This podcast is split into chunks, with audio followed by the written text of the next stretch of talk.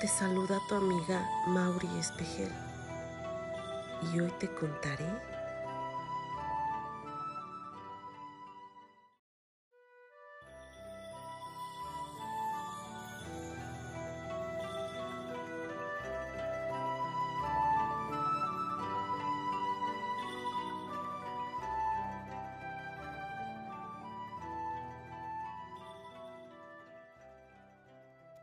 Primavera y otoño.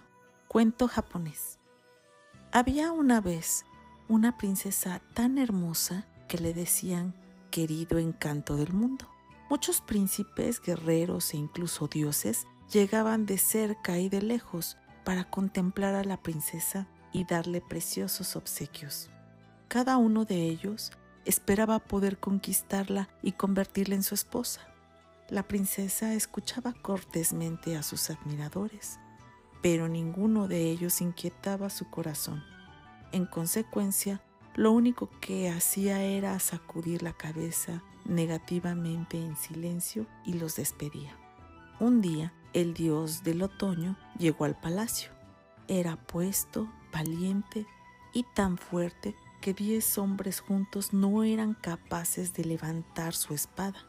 Cuando llegó ante la princesa, hizo una reverencia y le expresó su amor, confiado en que no se negaría a ser su esposa. Pero la princesa no habló. El dios del otoño miró directamente a sus ojos oscuros y vio que no tenían ni brillo ni amor. A pesar de su figura magnífica y su noble cuna, ella solo negó con la cabeza. El dios del otoño sintió una herida en el corazón contuvo sus lágrimas amargas, dio la vuelta y se alejó caminando. Su hermano menor, el dios de la primavera, quien lo había acompañado, estaba esperando afuera en el jardín del palacio. ¿La princesa accedió a ser tu esposa? preguntó. No, respondió su hermano. Es muy orgullosa. Nunca encontrará a un mejor esposo que yo. El dios de la primavera sonrió. Entonces yo le pediré que se case conmigo mañana, dijo. Su hermano lo miró sorprendido. ¿Tú? rugió con una sonrisa el dios del otoño. ¿Por qué se casaría la princesa con un niño como tú? Si no aceptó a un hombre como yo, solo harás el ridículo. No me importa, suspiró el dios de la primavera. La vi caminando en el jardín del palacio y supe de inmediato que le debía pedir matrimonio. Entonces, hagamos una apuesta. El dios del otoño seguía sonriendo.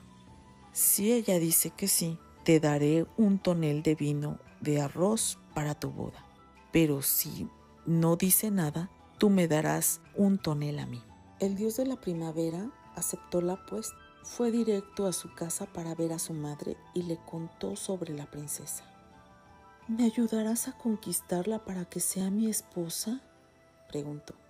Su madre vio el amor verdadero en el corazón de su hijo. Necesitas una vestidura y sandalias nuevas si te presentaras en el palacio, dijo, y un buen arco y flechas. Yo misma me encargaré.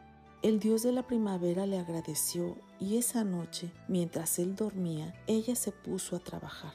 Primero tomó una canasta y salió al jardín. Bajo la luz de la luna llenó la canasta con zarcillos curvados de un árbol de glicina y racimos grandes de botones florales. Después tejió mágicamente la glicina e hizo una tónica para su hijo. Cuando estuvo terminada, le hizo un par de sandalias con los sobrantes de los tallos entrelazados. Además, fabricó un arco y unas flechas. Por la mañana le entregó todo al dios de la primavera. Estaba un poco decepcionado por lo simple de la túnica, pero no quería ser desconsiderado con su madre, así que le dio las gracias y se la puso. Luego deslizó sus pies en las sandalias y recogió el arco y las flechas. Deseame suerte, madre, dijo, y partió rumbo al palacio. Cuando llegó su turno de presentarse ante la princesa, el dios de la primavera hizo una reverencia humilde con su corazón esperanzado ardiendo de amor. Al verlo, las damas de la princesa se susurraban entre ellas. ¿Cómo es que un chico de apariencia tan sosa, con una vestimenta tan gris, se podría casar con la princesa más hermosa, el querido encanto del mundo? Entonces, cuando la princesa alzó los ojos y miró al dios de la primavera, de los brotes de glicilla tejidos en su túnica salieron flores. Una cascada de brotes púrpuras y blancos cayó desde sus hombros hasta sus pies, y toda la habitación se llenó con su aroma dulce. La princesa sonrió, se levantó y le ofreció su mano. Seré tu esposa, mi señor, si me aceptas, dijo. Cuando por fin se comprometió el dios de la primavera, se apresuró a decirle la buena noticia a su hermano. Me debes un tonel de vino de arroz para mi boda, comentó con alegría. Sin embargo, el dios del otoño frunció el ceño por los celos. Se rehusó a darle algo a su hermano. Solo les deseo miseria a los dos, sentenció impotente. Cuando el dios de la primavera llevó a la princesa a su casa para que conociera a su madre, les contó a las dos sobre la ira de su hermano. Lamento escuchar eso, dijo la madre, pero no temas, todo estará bien para ti. Con gran dolor en su corazón los dejó y se dirigió una vez más al jardín. Ahí cortó un tallo hueco de bambú y lo llenó con sal y piedras. Envolvió al bambú con hojas y las colgó sobre una hoguera. Mientras el humo del fuego rodeaba el tallo, ella habló. Como las hojas verdes se marchitan y mueren, tú también debes marchitarte y morir, hijo otoño. Como las piedras se hunden en el mar, tú también debes de hundir. Como la marea cae, tú también debes caer. Cuando terminó de decir sus palabras, todo quedó hecho desde entonces y por esa razón la primavera siempre será alegre y joven, mientras que el otoño es la época más triste del año. Y color incolorado, este cuento se ha terminado.